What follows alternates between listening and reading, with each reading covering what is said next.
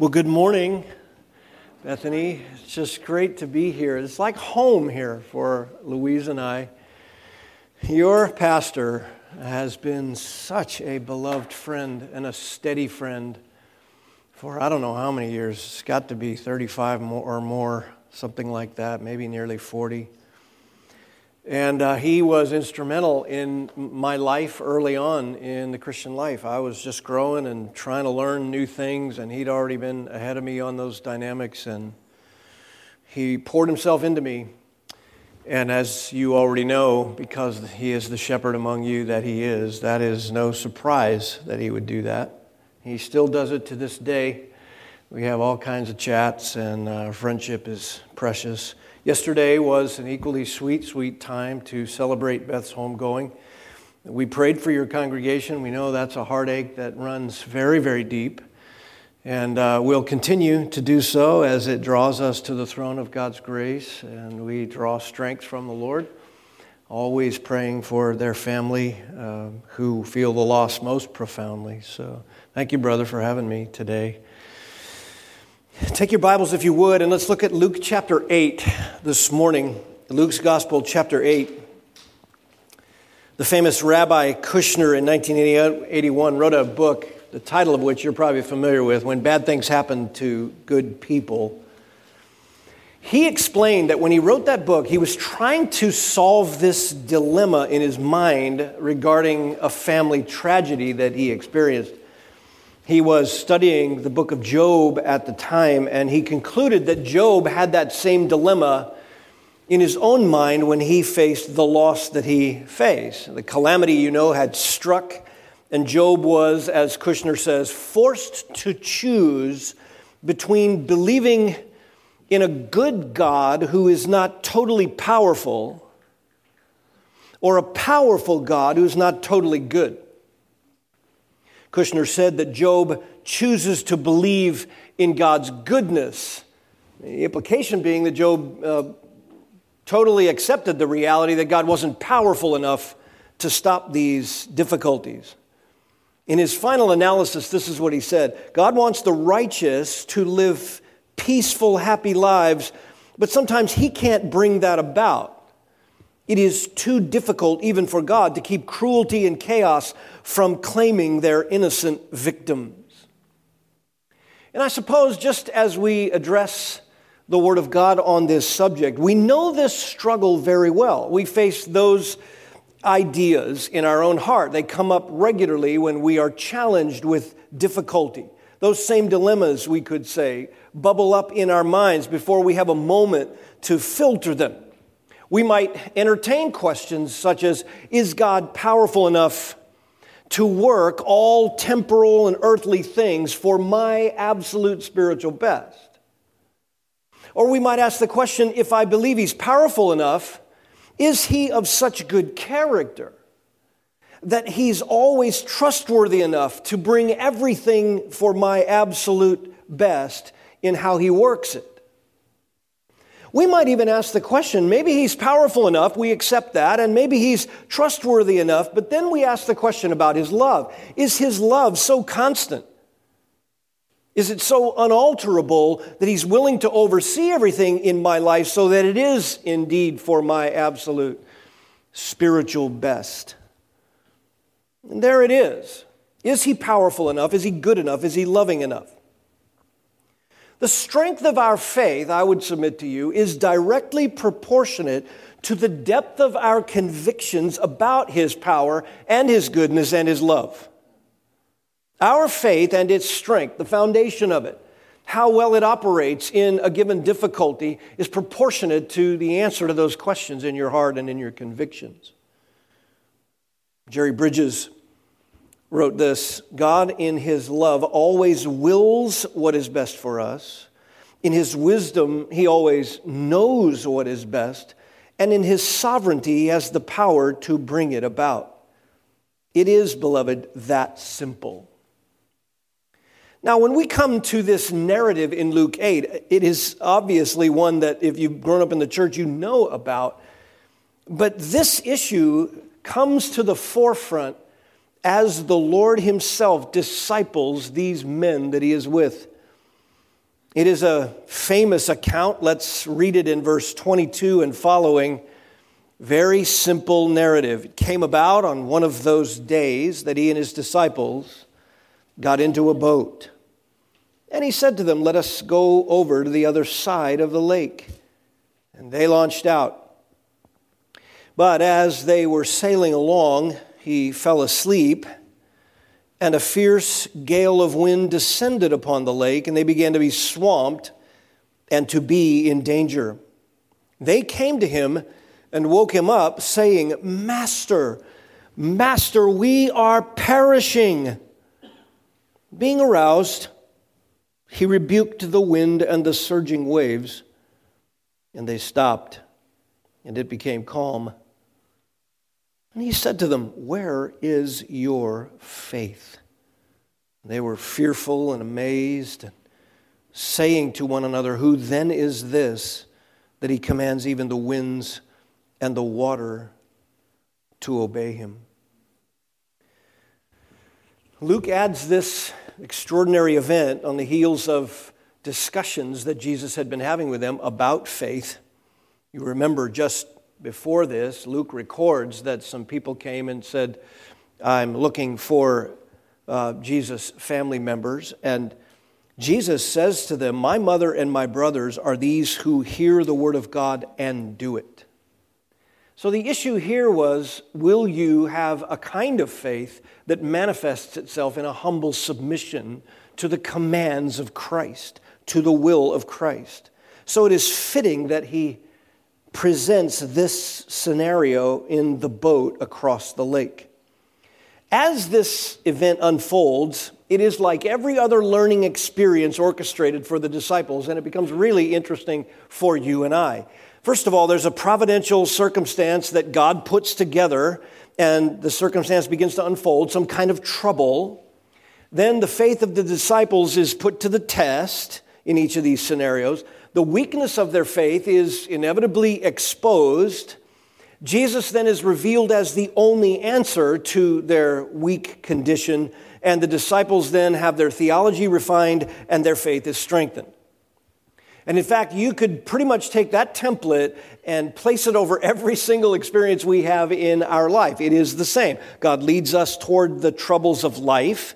Our faith gets tested. We think we're strong on our own. The original sin in the garden. I will move past this barrier on my own. I won't trust the barrier God put there. I know what I need. I know what I want. I, I like to be independent and autonomous. God exposes the, our self reliance in the test our weakness shows up. We're forced to turn to the Lord, as God's people always must. In the end, Lord, you alone have the answer, and therefore, when He gives us the answer and we trust Him, our spiritual convictions are refined and deepened, and our faith grows. This is the template of the Christian life.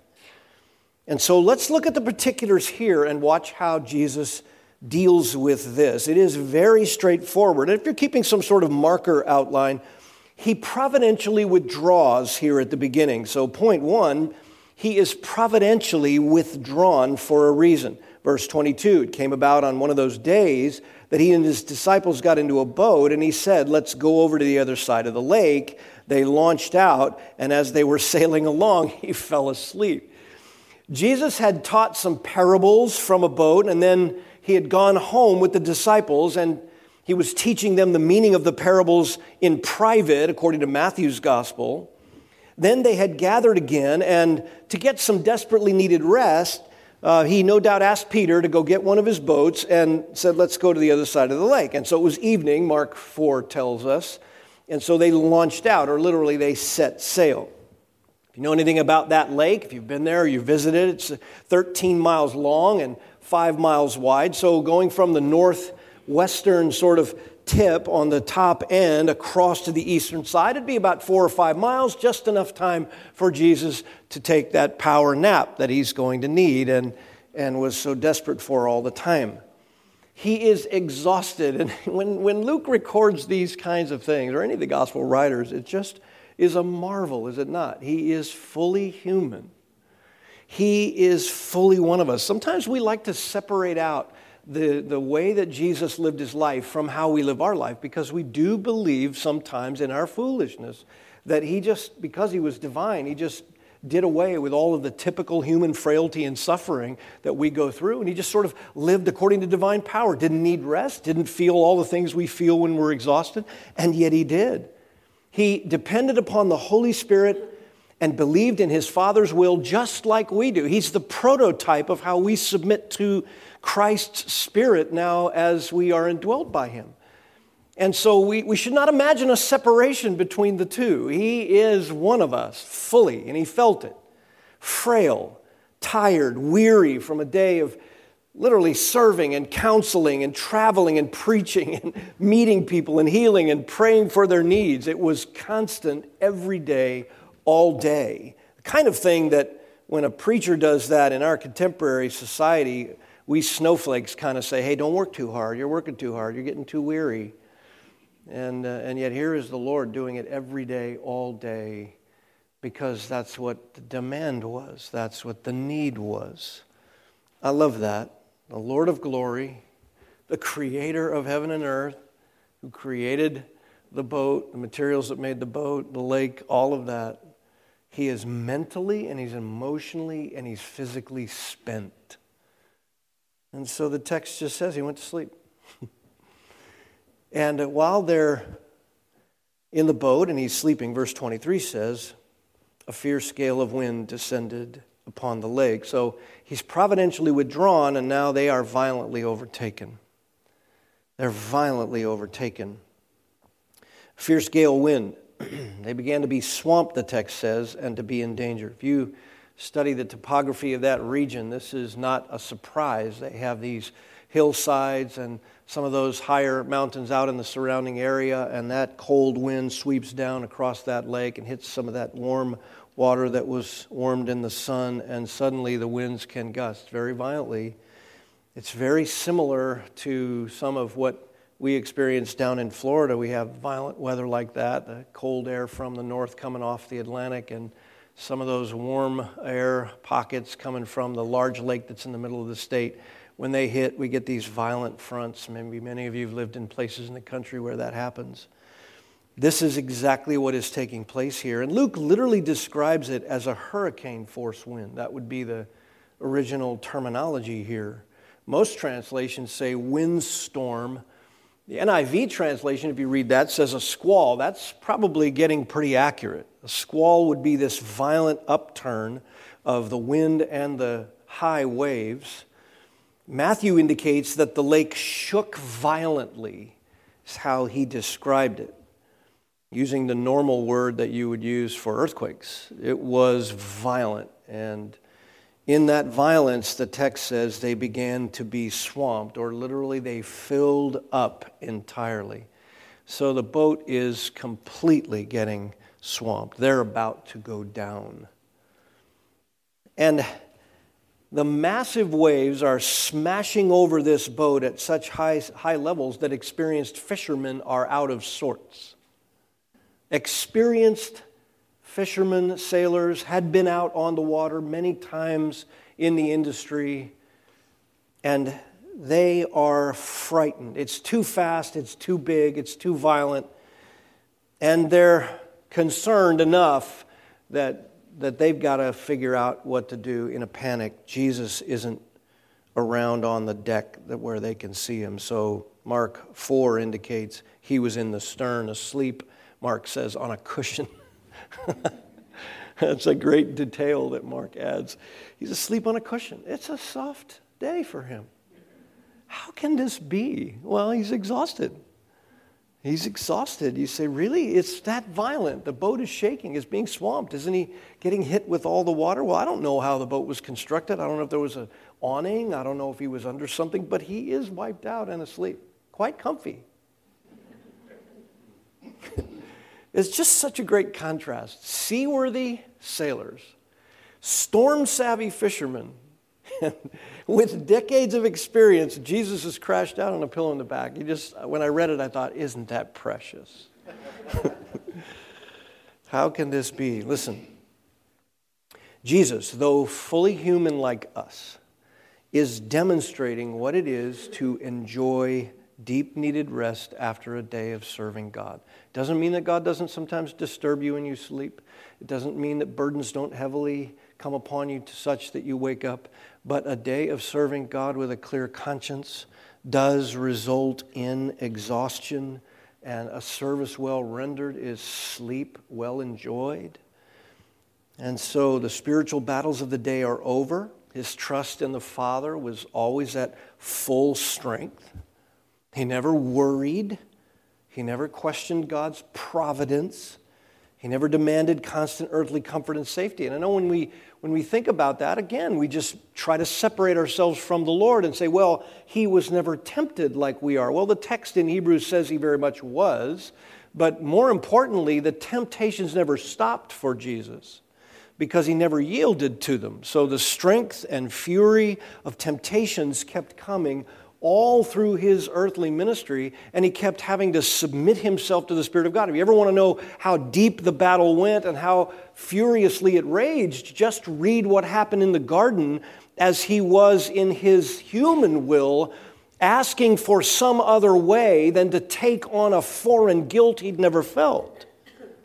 And in that garden experience, there was this very difficult temptation as Satan and hell's fury came against him to tell him to avoid it, that he's too great. Same temptations that came in the beginning of his ministry in Matthew 4. If you're the Son of God, take, take, your, take what you own, take what is your right. Same thing in the garden. Don't imagine Jesus never felt those things merely because you see him not worrying or never questioning the providence of God. He is constantly bringing his heart under the will of his Father. Yieldedness, humility, this is his submissive heart that makes him comfortable in the middle of this violent tempest. And he didn't nurture a demand for something different. Jesus never used his divine prerogatives to make life comfortable for him. In His common grace and even in the special grace of being cared for by the Lord, we get all kinds of comforts in this life. If we didn't, it wouldn't change who He is to us, but we have had them. Jesus never used any of His divine power to secure earthly comforts and safety. When he was exhausted, he slept. When he got up, he went back to ministry. This is what his life consisted of. Well, what does that teach us? It teaches us that when you, when you avoid or when you stay away from nurturing some demand for things you believe you're entitled to, you're, you're of greater service. You don't worry as much. You don't fret as much. You trust God's providence as it unfolds. And this is, of course, the great goal of the Christian life, is to never nurture something that would then attack our strengthened faith when the time comes to really need it at full strength. Jesus simply lived in the course of everyday life, entrusting himself to the divine plan. He was exhausted, but he believed. I love that. He's human, but he believed. And so he slept. So he's providentially withdrawn, and then they are violently overtaken. Verse 24 then tells us that there's this spiritual defeat. Spiritually defeated. Verse 24 they came to him and woke him up, saying, Master, Master, we are perishing. And here is the focus of Luke's narrative. The focus isn't the wind and the waves being calmed and settled by the Lord. That is coming in the narrative, and that is profound enough, hard to even fathom. But here is the focus. Here's where the disciples reach the end of themselves. In fact, Luke's wording raises in our minds the question of God's power. We are perishing. You remember that question? Is God powerful enough to keep me from these things? They are now deciding in their mind that God is not as powerful. And in Matthew's account, the, the question of God's goodness also comes in because in Matthew's account, they came to him, awoke him, and said, Save us, Lord, we are perishing. So now it's the question of his goodness. Why aren't you doing this? If, a, if you are a good God, you would be saving us already. You wouldn't be putting us in this frightening place. You wouldn't make it so there doesn't seem to be any hope. we would be given out of your goodness a means to make this go away, to solve our problem. You would give us all that we need in tangible things, in things we can touch and feel to solve our problem. So, again, in their statement, Master, Master, save us, we are perishing, they are already raising the question of God's power and His goodness. And then Mark adds the most sad detail of all in Mark 4:38. They woke him and they said, "Teacher, do you not care that we are perishing?" There's the love question. Are you powerful enough? We're perishing here. Are you good enough? Save us. Why would you put us through this? And do you not care? This is a direct attack by faithlessness on the character of God. Beloved, this is the problem with us every single time a difficulty comes. Now, you, it's difficult enough what we were talking about all yesterday with the loss of a family member and a loved one, but what about our culture? What about what has been going down? We've had, we've had professing believers at each other's throats over this kind of thing. When you get right down to why they're arguing over these things, some are capitulating from the truth into error because they are fearing man and they're wanting to maintain some comforts in this life and they've already questioned the goodness and power and love of God. I mean, after all, this is America. Isn't this God's favorite country? Isn't this the place where He gives us the comfort and the love and the power and the goodness of in all things? Isn't Trump our new Messiah? Come on. Right? We, this is where some professing believers have gone and they are coming out with attitudes that are dividing God's people, and they're adopting positions that are error, clear error, not taught anywhere in Scripture, because they're trying to secure some care of themselves because they have doubted that God will care for them, that God has His hand on all of it. That we have no right to some uh, trouble free, trial free life here, and yet it doesn't change God's goodness and His power and His love for His people. Look, if He promised that nothing can separate us, then, then that's all the statement we need. What did Job say? Though He slay me, yet will I trust Him. Before those three boys were thrown in the furnace, they said to Nebuchadnezzar, Hey, we know our God will rescue us, but even if He doesn't, even if we're burned up, we will not bow down to you. Why? Because we know our God. He is good and He's powerful and He's loving. If He wants to deliver us, you're nothing. Same thing in the garden when Peter grabs a sword and he just starts swinging. Jesus says, Put the sword away. Don't you know I can call 72,000 angels right now and it would be done? This is the plan, this is the purpose. This is what the Father wants. This is best. He doesn't make mistakes. Always good, always perfect and wise, always loving, and always powerful enough to pull it off. This is already in the disciples' single statement a questioning of all three. You say, well, pastors, shouldn't they be afraid of natural disasters? We are. Or two o'clock in the morning, someone pounds on your door threatening your family. Doesn't that make your adrenaline go up? Yeah, that's natural fear built into humanity, a survival instinct that is a part of our makeup. Sure. It's natural to our humanity to be overcome with fear and adrenaline when faced with life threatening dynamics and circumstances. But something far more threatening occurs when our beliefs and convictions about God begin to give way to wrong thoughts about Him, that is the beginning of disaster.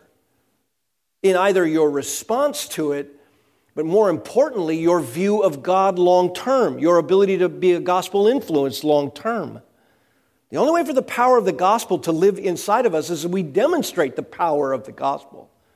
If you don't believe that God is that power and that his ways are perfect, you're giving way already to wrong thoughts about him, and your gospel influence now gets diminished.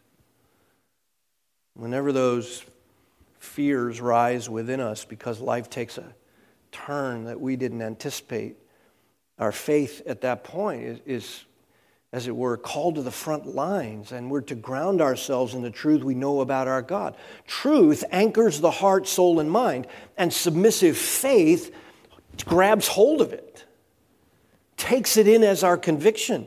As they said, as Paul said to the Thessalonians, you received the word, you welcomed it, and then received it. You made it your own.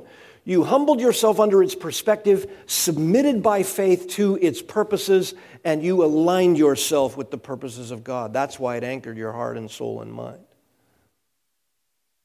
And so, what's happening here is God is setting up providentially to expose that the disciples are, are not yet willing fully to believe it despite the raging providences all around them. That is so much like us. God needs to grow their faith and He needs to grow our faith. They needed refining in their theology proper to believe that God is good and loving and that He is powerful enough.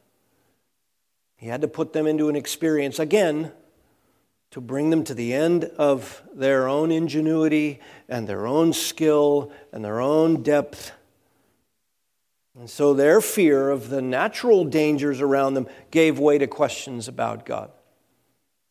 If it had been different, they might have woken him up and said, Lord, um, I know we're taken care of, but the storm is on and we want to take care of you. You know, maybe some care about him. But no, they're saying, Don't you care? Why don't you save us? Exercise some of that stuff you tap into every once in a while. Get us out of this. Get us out of this. Also, um, noting here how fast it happened. Sure, the, we don't know the time frame of the storm, but it, it was a gale force and it came upon them. So the circumstances hit pretty fast. And that's the way it is in a test. God, God puts us in a test to see what our, our first reaction is going to be. Is it going to be a turning to our Heavenly Father and saying, We're going to trust the Lord? He's good. Open the scriptures. I need to be reminded that He's good and that He's powerful and that He loves His people. The entire scene is just familiar territory. And it's also noteworthy that even when they're questioning the care and love of God, they are completely out of options. So God Himself set up the scenario so that it would play out exactly as He wanted it to. They're out of options. They go to the stern. They have no choice but to turn to Jesus. Did you know that in every one of these circumstances where our faith has to grow, God narrows the path back to Christ and only to Christ? And you can choose all these other things you want to choose, or a friend, or a circumstance, or change this, or get some more money, or make sure that you've solved your own problem, or work it out, comfort yourself, stay up all night and worry. And you know what? God's going to continue to hammer that thing out and chisel that thing down until you're on a path to Jesus in the back of the boat. That is where He's taking you, back to Christ and only to Christ. So all those other things are literally a waste of time. They are a waste of our time. We're reminded that Jesus ought to be our first resort, never our last resort. But even if he is the last resort, he ought to be the ultimate one. They're, he's providentially withdrawn, they're violently overtaken, they're spiritually defeated, and finally, they're divinely reoriented. Verse 24 and, being aroused, this kills me. They had to wake him up. The storm didn't wake him up. And being aroused, he rebuked the wind and the surging waves, and they stopped, and it became calm. Uh, um, what? Wait, what?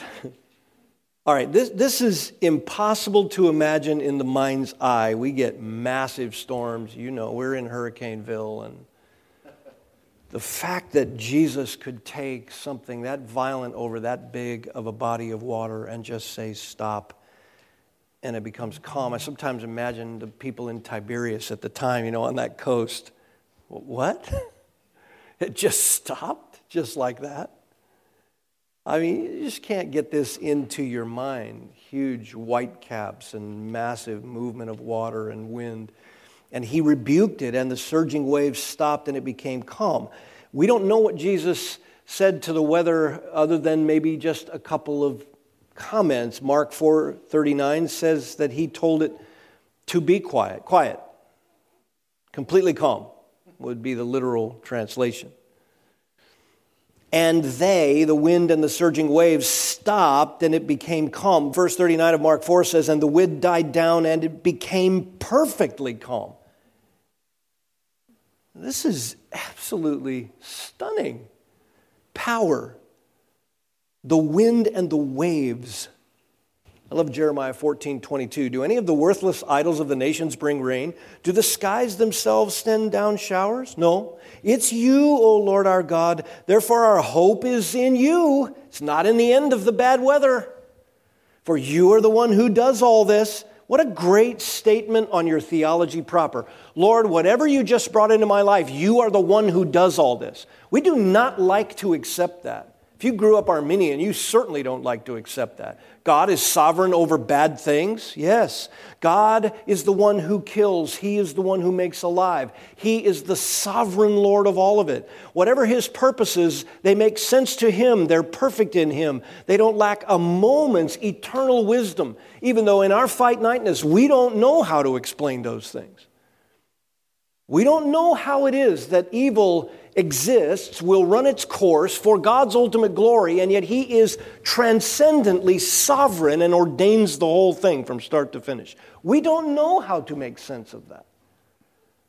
But that is not God's characterological problem. That is our theology proper problem. He has revealed it to be so. And whenever we see it, it ought to humble us and that humility ought to come over in our theology proper, applied rightly in a trial at the front end. You are the one, O Lord, who do all these things. You do them, you bring them about. You write the script, and it is flawless. I, I, I may not like what just happened. In my humanness, I may react with grief and sorrow because, Lord, you made me human, and these things are terrifying and tragic. Our dear friend, the Kelsos in Phoenix, just ran over his little five year old, and it's over. His five year old's in heaven. That, that's just inexplicable tragedy. Inexplicable.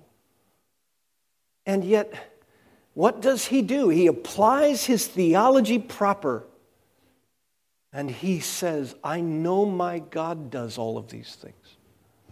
And that is all that matters. My God is all that matters.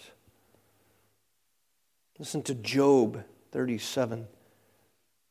Just an, a couple of excerpts. He unleashes his lightning beneath the whole heaven, sends it to the ends of the earth. He says to the snow, Fall on the earth, and to the rain shower, Be a mighty downpour. Whenever you're driving across our state and there's these deluges, and I mean deluges. I know California gets rain two days in February, and after that is nothing. But in Florida, it's every afternoon, and it's like a foot of water, and then it drains off in 30 minutes. It's just shocking. But when it's coming down, and I'm going, going across the state or something, and I see it over there, oh, Lord, you just turned on a faucet. You just opened that up. You wanted to open that up. And it's because of what Job says. The breath of God produces ice, the broad waters become frozen. He loads the clouds with moisture, scatters his lightning through them. At his direction, they swirl over the face of the whole earth to do whatever he commands them. I love that. He's commanding the wind and waves that day. He brings the clouds to punish men or to water his earth and show his love. He covers the sky with clouds, supplies the earth with rain, makes grass grow on the hills, spreads the snow like wool, and scatters the frost like ashes. And he hurls down his hail like pebbles. Who can withstand his icy blast? He sends his word and melts them, and he stirs up breezes, and the waters flow, Psalm 147 says. I love that. They are being divinely reoriented by the very power of God. Is he loving enough? Well, of course, he's going to take care of you. Is he powerful enough? He just demonstrated that the universe obeys his command. And is it his purpose to meet your need when the time comes? Of course. Of course.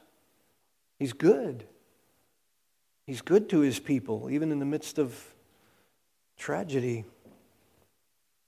As they were divinely reoriented then, they need something.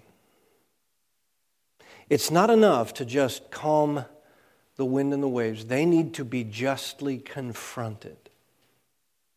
And this is the Lord's kindness to us. When you're in the midst of a test of faith and you're not, uh, and you're becoming aware of your self reliance and just how weak you've been, and you're channeled to the Lord and back to Christ, don't imagine that at that point there isn't supposed to be some deep conviction about how weak you were. There is to be some deep conviction. Don't avoid it because this whole lesson comes to full galvanization in that rebuke in your heart by the Holy Spirit through a friend, through Scripture, just the conviction of the Spirit through the circumstance. After being divinely reoriented, they need to be justly confronted. And so, verse 25, he said to them, Where is your faith?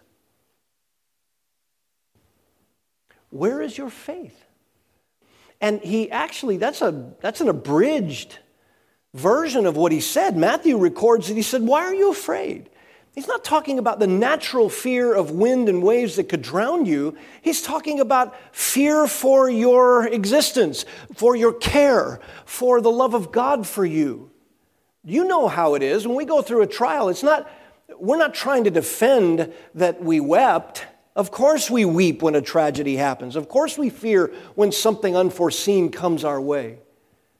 That's not the problem. The thing we tend to defend is our faithlessness, our lack of turning to Christ first, our weakness in trying to solve our problem and comfort ourselves. And so Jesus is saying that to them. Why are you afraid like you're afraid?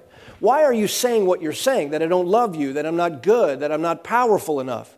Why are you not turning to the God who has called you and is discipling you? Why are you experiencing that kind of fear? And he said, You men of little faith. Little faith. So he'd hushed the storm to stillness. And Mark says that he asks them, How is it you have no faith? That is a fair rebuke, beloved. That is fair. They had seen the power of God over and over again. That was surely in their memory banks.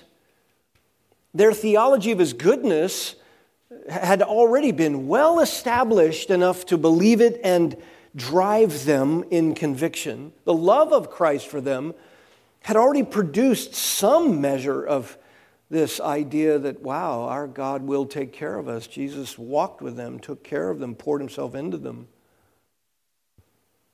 Perhaps they'd enjoyed the blessings of God's previous care and love without entrusting themselves to it in faith. Sometimes it's just, we just enjoy the goodness of God and we get all this grace from God. We get it and we take it in and we take it in. And then when God allows something in our life, we think He's unjust. and that's where they were, perhaps. We take all that care and love and we translate it into entitlement. They were justly confronted, beloved. They needed to be confronted. We need to be confronted so that our faith is built up. And they were theologically edified there was this providential withdrawing, this violent overtaking, this spiritual defeatedness, divinely reorienting their mind and their heart with this power of full display. They're justly confronted on the crux of the issue, and then they are theologically edified. We don't have any more than this, but verse 25 they were fearful and amazed.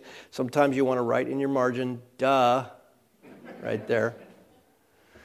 And they said to one another, Who then is this?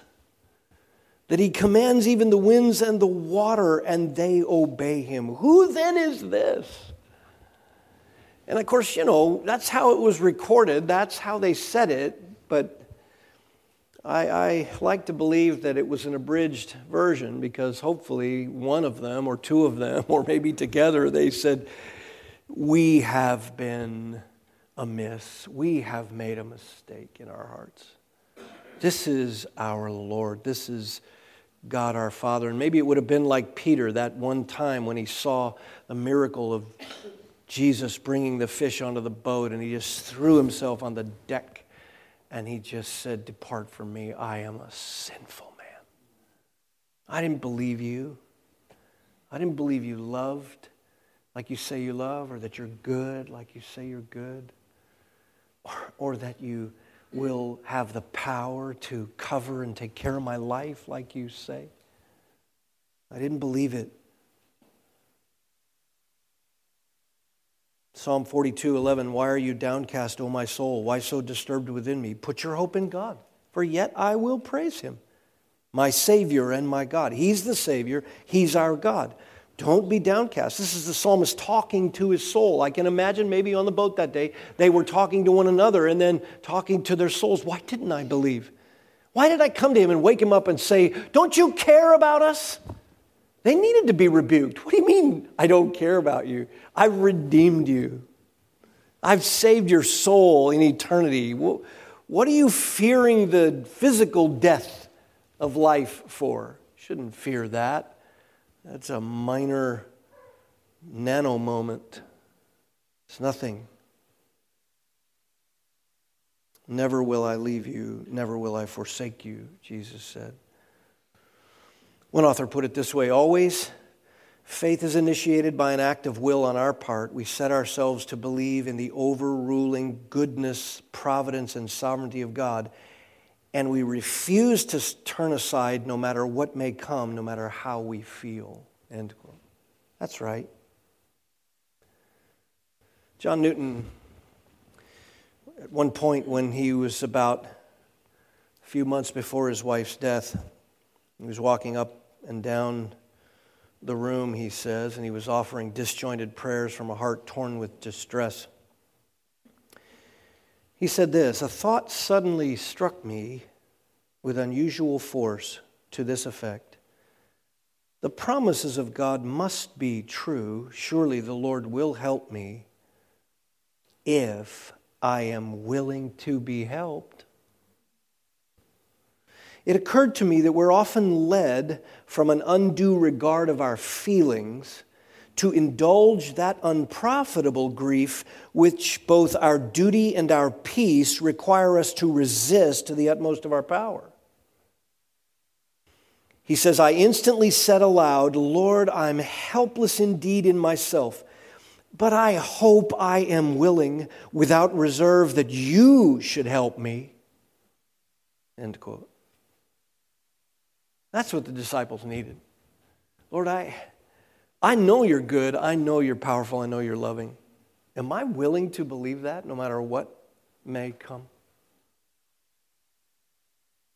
He's Lord of the storm, and we, we are carried through these same tests each time. We need to get closer and closer to turning to Christ first. And He has to bring us through these things to bring us to that kind of refinement. So let's bow together. Lord, such a short narrative, and yet there is the realization of spiritual defeat in it that we resonate with so clearly. And we need to be reoriented by the way you work through circumstances. You reorient and recalibrate our hearts and our minds. Thank you for that. Thank you for loving us despite our tendency to run to earthly things and self solutions.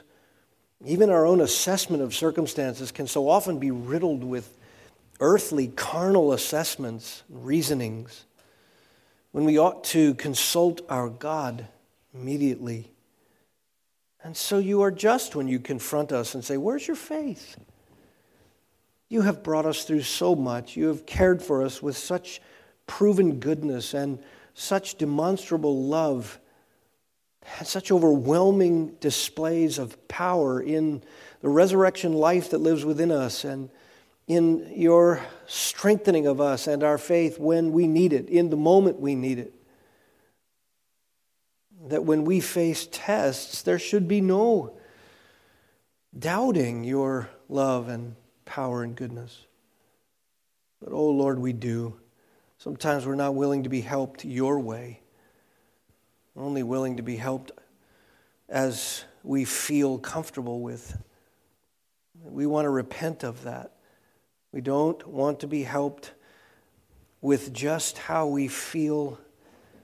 We want to come to you and know the help that you bring despite what's going on around us, despite what you're taking us through long term illnesses, lost loved ones, some unforeseen tragedy, a culture that is dying around us and becoming hostile to the comfortable way of life we had, and even a nation on the precipice of, of greater and greater destruction and a slide into devastation.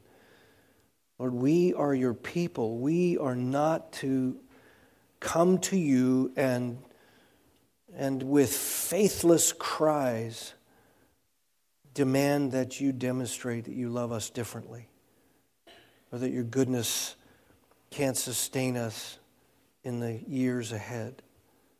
No, we, we need to come to you and, Lord, help us to ask you every time and to run to you every time for your wisdom and your word and your assessment and your strength. And even that you would break our hearts so that we're willing to be helped. Your kind of help, divine help. And then we will be the light you want us to be. So thank you for the clarity of your word, the encouragement of it. Thank you for this church and how it has been a light in a difficult season, even right here locally. We pray that you'd make it and its servants here a greater and greater and brighter light in a dying community. And we ask it, Lord, for your glory as you help us and strengthen us. Amen.